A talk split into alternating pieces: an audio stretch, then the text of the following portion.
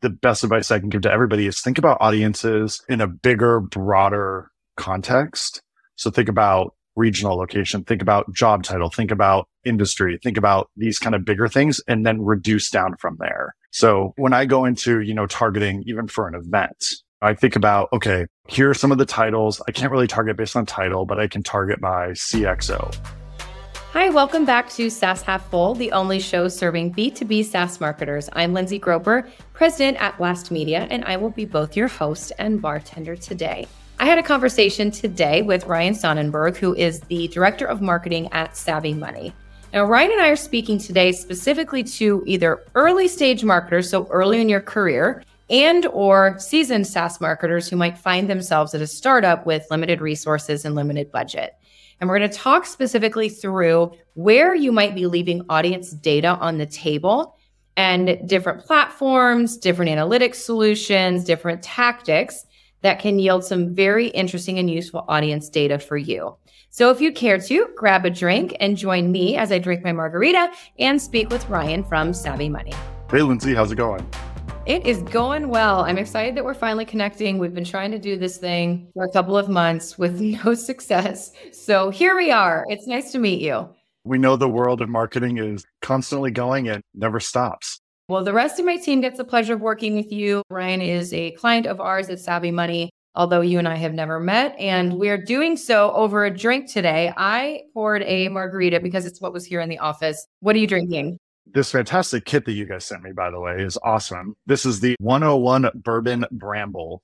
And it took me a couple attempts to actually make it, but here we are. So cheers to you, Lindsey. Well, today we are going to be talking about a number of different things, but specifically for those of you that are either earlier stage marketers as an earlier stage in your career, where maybe you don't have a team around you, or maybe you're a seasoned marketer, but you're working for a smaller company, don't have a large MarTech stack, or potentially that stack has shrunk here in the last 12 months, as many of yours have. We're going to talk with Ryan today about maybe ways that you are leaving some audience data on the table, some easier places that you can find data and find your audiences that maybe you haven't thought of in the past that are just sitting right there in plain view. And it goes well beyond looking at your Google Analytics, looking at your site analytics and LinkedIn, which we all know is our go to. But before we do that, Ryan, I want to give our listeners a bit of understanding of you. If you can give us a quick overview of how did you get into B2B SaaS marketing? Is this your first go around? Been in it a while. What's your journey? I'll start back. So in college, I worked for a tiny little bank called Wells Fargo. No one's ever heard of that before. And then before that, went over to a credit union called Pima Federal Credit Union in Tucson.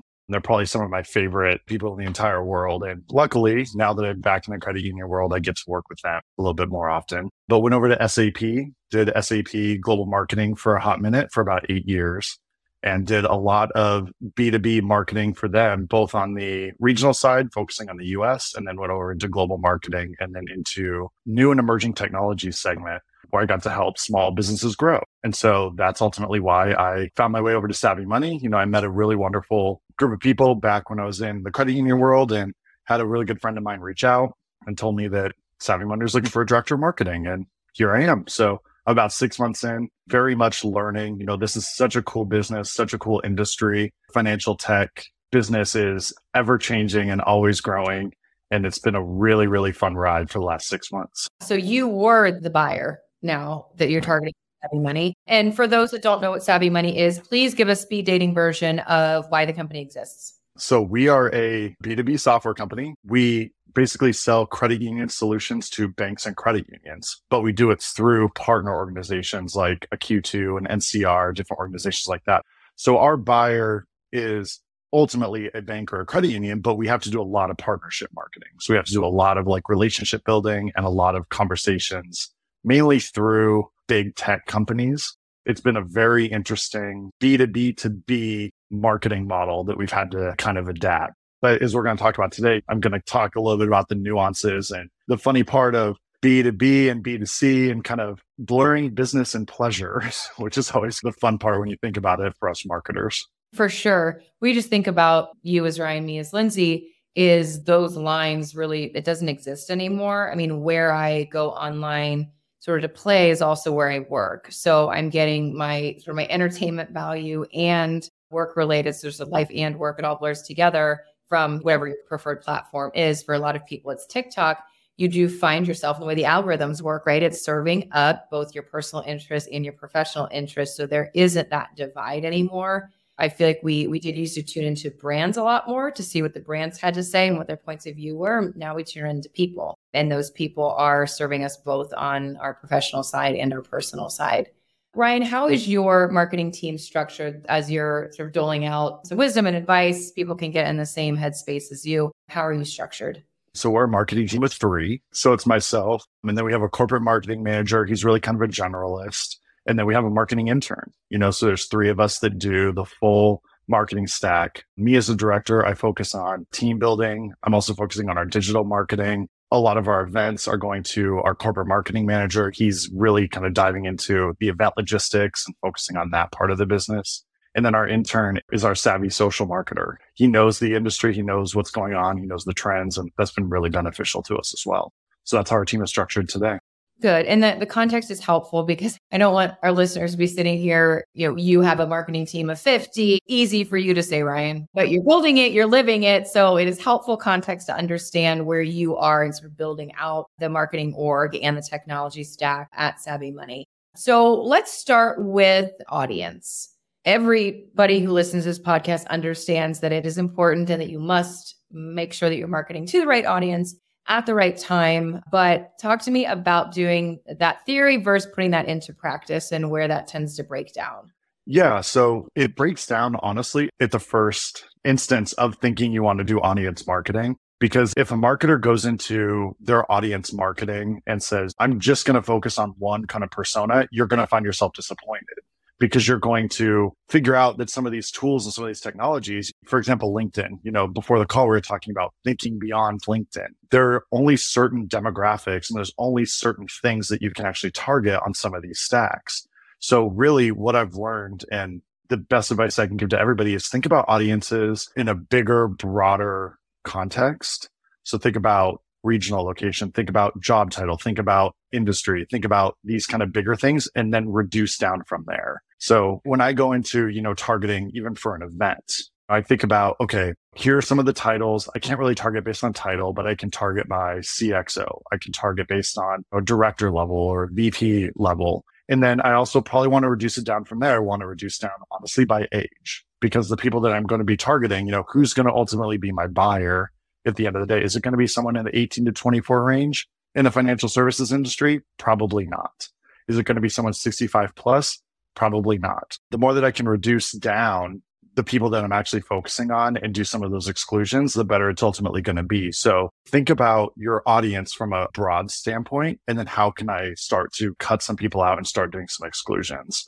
That's been the biggest driver for us as a company is really trying to make sure that we're excluding the wrong people from some of our audience marketing and make sure that we're including the right people, especially at the right time. Now, there's tons of different tech out there that says to help you with these things. And I think like you kind of get into the weeds into some of those nuances. And then you forget that ultimately at the end of the day, it's simple as how do I get some data and then how do I capture some leads? What tools are you using to whittle down that audience? The big one is HubSpot. We use that for most of our ad spend.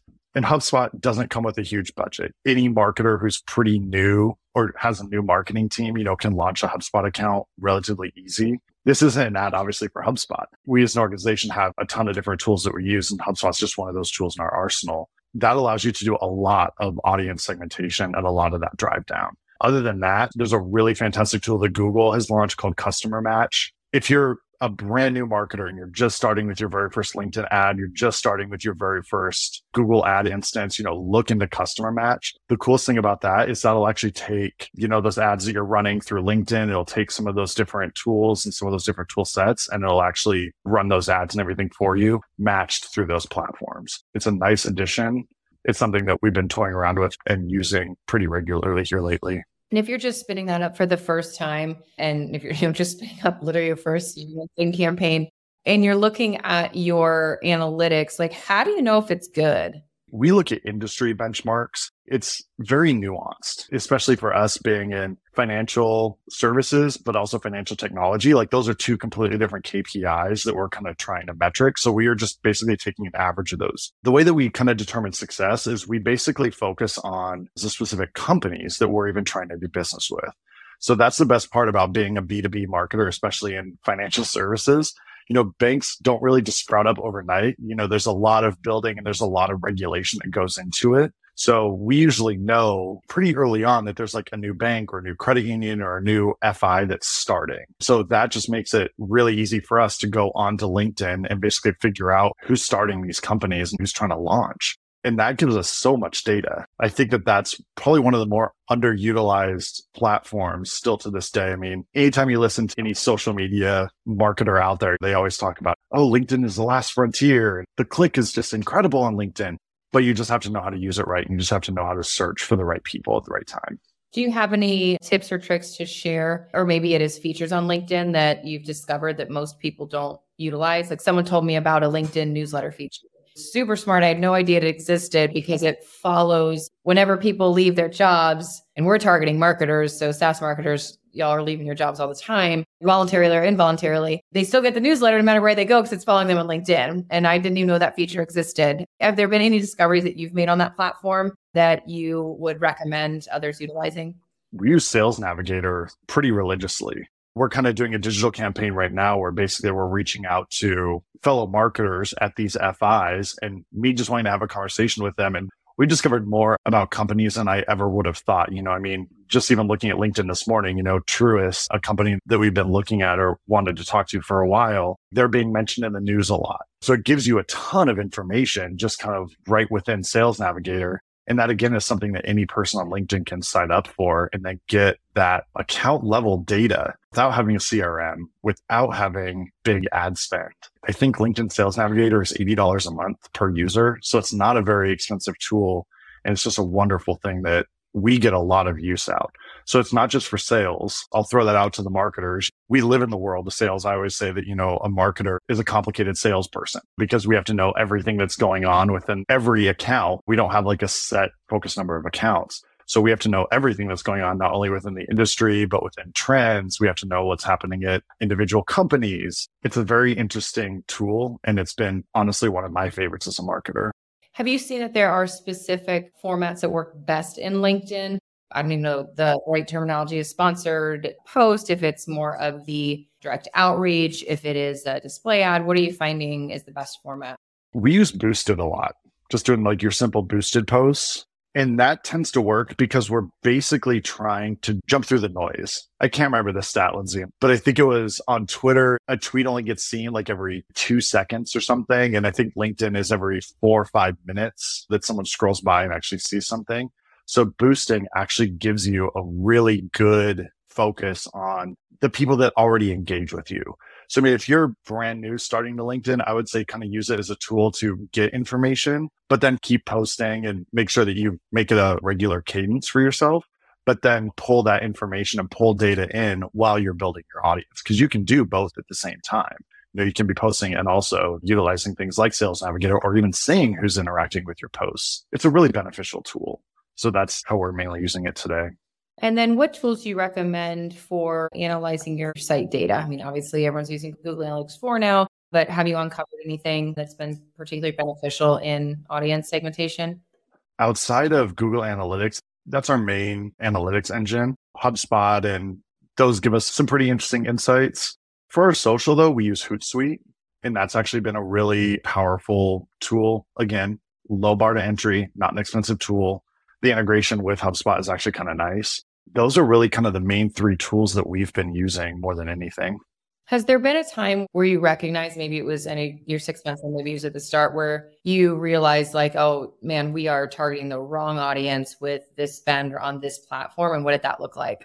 For us, it's changed a little bit recently because we've been really moving away from like a broad targeting everybody model to really focusing on specific FIs. We've been focusing on rather large credit unions and rather large banks. In Google, we moved from a broad based approach to really more of an exact model. And then we've been targeting based on location. That's been one other thing that's actually been wildly successful. because we know where banks are located. We know where some of our biggest customers, their headquarters are located. So we're able to actually sit down and focus solely on, okay, we know that USAA, for example, is headquartered in San Antonio. There aren't other large financial institutions of that size headquartered in San Antonio. So we say that it's a pretty safe bet for us to invest a little bit of money into targeting this specific location. That's actually been really fruitful to watch that be the transition to go really from broad to very exact. But then that also comes with some other interesting things because being B to B to B, as I was kind of mentioning, there's platforms that we can interact with and certain ones that we can't. So then we just have to understand that data as well. And that just comes with time. That comes with understanding the landscape and understanding your audiences and then tweaking our Google instance to make sure that it fits. When you say you're getting specific and targeting San Antonio, what does that look like? That was just as simple as creating basically one ad account creating one exact target match and then saying to Google, hey, we want to run this specific creative, this specific text only in this area. So then that way we're actually targeting creative that we're making specific to USAA to that area. And then again, we do some of the exclusions like I was talking about because we're not wanting to target tellers. We're not wanting to target bankers, branch managers potentially, but we're probably wanting to exclude most of those folks out and then just focus on those decision makers.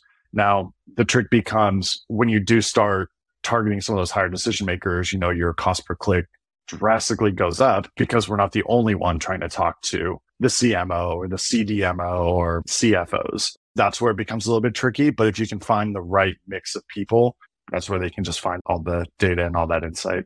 Ryan, you talked about events earlier in the conversation. Do you feel like that's a place that people tend to leave audience data on the table? And how does that show up? So whenever we go to an event, we have about 55 different events a year. We always find that it's really interesting trying to get marketing and sales to sing and dance to the same tune, especially when it comes to events. So we're always trying to get our sales folks to actually take the lead and do actionable follow ups. Make sure there's a lot of reach out post event because, you know, as we kind of go down the days post event, it becomes harder and harder and harder to reach out to those folks. So we basically took a way to standardize anytime that we get either a lead list or if we get lead scans from the event, turn it into a formatted expectation that all of our sales teams have so that they know when they come back from an event that they have a certain number of days to do certain activities.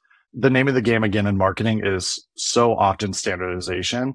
So how do we actually standardize the different processes that our teams are going through so that they know what to expect? You're able to manage that process across all those 55 events. I mean, you mentioned the lead, the way you collect leads and every event's going to have a different format function for that, but you're able to standardize that process post event. Yeah. So it comes down to, again, if you do get a lead list from the company, then we usually do, you know, a quick email campaign right at the very beginning of the conference. Then once we get back, we have the expectation that the different folks that are actually tied to those accounts are doing the follow up. So we have a growing sales team, which is really cool. They're actually really focused on driving that net new pipeline, but they're using some of the data that we're getting from these events and then also from some social data and stuff that we're getting from our website. Something that bugs me about events is when it's fine that I get an email, I'm on a lead list, but when the email says, like, it was nice to meet you at or great meeting you at this event, I'm like, we never met. Do you have feelings around that? Does that work for you? Because it's different when they come to you, like you've been to your booth and scanned your badge, right? You know that there's been an interaction, but when there has not been an interaction, you recommend sending that like, hey, it was great to meet, even though you don't know if you met them? We don't do a great to meet you email. We're trying to be helpful. The name of our company is SavvyMoney. So we're trying to be a little bit savvy. I'll just throw out an example and I'll tell everybody a story. So we had a conference that was at the Swan and Dolphin Resort in Orlando, right outside of Walt Disney World. And we basically wanted to tell everybody popular spots and different places they can go if they want to, you know, escape the hotel and go get a really good cup of coffee. Here's the nearest coffee shop. This is what the locals say about it. If you want to go out to a really nice dinner, here's some of the top rated restaurants. And in addition, because our company does have a big focus on, you know, financial fitness and financial wellness, we said, Hey, and if you want to go for a run, here's a two mile run. And we just mapped it on Google Maps around the resort and where to go. So we really focused our communications more on that piece of it. So we're trying to be helpful because that is the thing that we provide. So we provide credit score solutions. We provide that to a financial institution and to a bank. So by doing that, we're able to take that narrative a little bit of a step further and just be like, how else are we being savvy for our customers and how else can we help you become savvy? Any other places that you have found where audiences aren't being utilized? This is going to be really any platform. I know we talked about LinkedIn, we talked about Google, talked about HubSpot, any other places that you have like an aha, like, man, I didn't realize that they provided that for me. I mean, this isn't a marketing tactic, but networking. It's been so interesting. We focus on the credit union space. Everybody in our industry knows of SavvyMoney just because of our ties to the credit union movement especially to new marketers, really know your industry and know what's happening within your industry. And as kitschy as it sounds, trying to understand the influencers and trying to understand who can actually go out and speak to your product. Anytime that we have an event, we go to a dinner, we always want to take prospects and our partners, you know, along for the ride because we know that we can talk about our product all day, but until someone actually can sit down and say, we use this product and the integration was in less than six weeks and it was really easy. It didn't require a lot of time from my staff. They walked me through the entire process. We can say that all day until we're blue in the face, but having someone actually do the talking for us is insanely beneficial. Again, just holding a happy hour, you know, with some of your prospects and some of your clients locally to you, very low cost, very low cost to entry. And you're going to get a lot of success out of those types of things. If you don't have that ability and you're online, try and figure out ways send a cocktail kit, have different people do a Zoom call together. We did that with one of our partners recently and it was awesome. Those are very low cost activations that you can do that take that one step further so that you're not just running ads on LinkedIn or cold emailing. That gets a little bit annoying to me too. When you go to an event, that's all you do is get a million emails, make it beneficial. I think most of us are over just like getting a free dinner we don't want to be inconvenienced. So, how are you adding value to the prospects at those dinners or at those events? It's because you're already taking advantage of the fact that they're there, they're at a conference and they will get entertained in, in that evening. But because I struggle with this sometimes, is like, yeah, we've thought about this too. Our clients are all over the place, but like, do we go on the West Coast? Do we do the East Coast thing? But what's in it for them? How are we adding value to them and their time? Because it's not just to sit and hear about BLASTmedia. This is actually kind of full circle because it comes back to the very first thing that we are talking about you know, we're talking about how B2B, B2C, or whatever it is. I hate to use this term, but it's really H to H. You know, it's human to human connection. That's really what we're doing as marketers is we're facilitating a connection. So even if it's a happy hour, you might be facilitating or having a conversation with a prospect they might meet someone else that helps check off some of their business goals and they're going to know that you facilitated that and wait they were really helpful for me to do this. How are they going to help me with other instances and other parts of my business? I think if you kind of look at it that way as being a marketer we're just facilitating those conversations that's where i find the most value and where i think our clients and prospects find the most value. They're ultimately all wanting to do the best job that they can do too and learn. And there's credit unions that are doing things awesome in one area and credit in others, they're doing things awesome in other areas. And if we can just bring those two together and if one of them happens to be a partner of ours and one of them happens to be a prospect, then it works for both businesses and then also for us. No, that's great. Thinking outside of yourself and your needs and how can we help the prospect, help our partners. Is there anything else that we haven't talked about that you want to make sure that we tackled on this conversation? Probably the biggest thing that I would just tell marketers again is focus on the data. Anytime that you can get an email address or a name, that's a victory at the end of the day. If you're doing ads on LinkedIn and you get three likes on something, that's three people that wouldn't have engaged with your content if you hadn't posted that piece of content. Same with sending out an email. I know that you and I get bombarded with emails constantly from whether it's vendors or folks that want to work with us, it opens up a door again to facilitate that conversation and to figure out how we can actively work together on some of these. Yeah. And to your point, three likes is better than no likes. So focus on, even if they're small wins, they're wins, right? Yes. And we have to, as marketers, we have to focus on the small wins. That's the name of the game for us. Well, Ryan, I ask every guest at the end of the episode if they have a favorite or a signature toast to send us out. Toast? Okay. Roast. And then we have a end of episode question that I call one last drink. And the question that I ask you, that I ask everybody else, is what do you wish more CEOs understood about marketing? I wish that more CEOs understood the longevity of marketing and the key points. It's not a one time win, it's a bunch of small wins. And then that's ultimately what closes the prospect. Love that. Completely agree. We are, as a PR agency, one little slice of marketing, actually, one little slice of brand, which is one little slice of marketing. And I too wish that all CEOs understood that it's not something you just like turn it on. Like I'm just going to turn on PR and poof, there it is. And then I'm going to turn it off It is definitely a long drive, not a shortcut. Ryan, thank you so much for joining me. I appreciate it. Thank you for sharing your insights with us. Thank you for having me, Lindsey. Really appreciate it. Enjoy your drink. Thanks again to Ryan for joining me on SaaS Half Full. Hopefully, you wrote down a couple of anecdotes, maybe a couple of different platforms and tools that you can use to help in your audience identification journey as an early stage marketer. I appreciate you all tuning in, and until next time, bottoms up.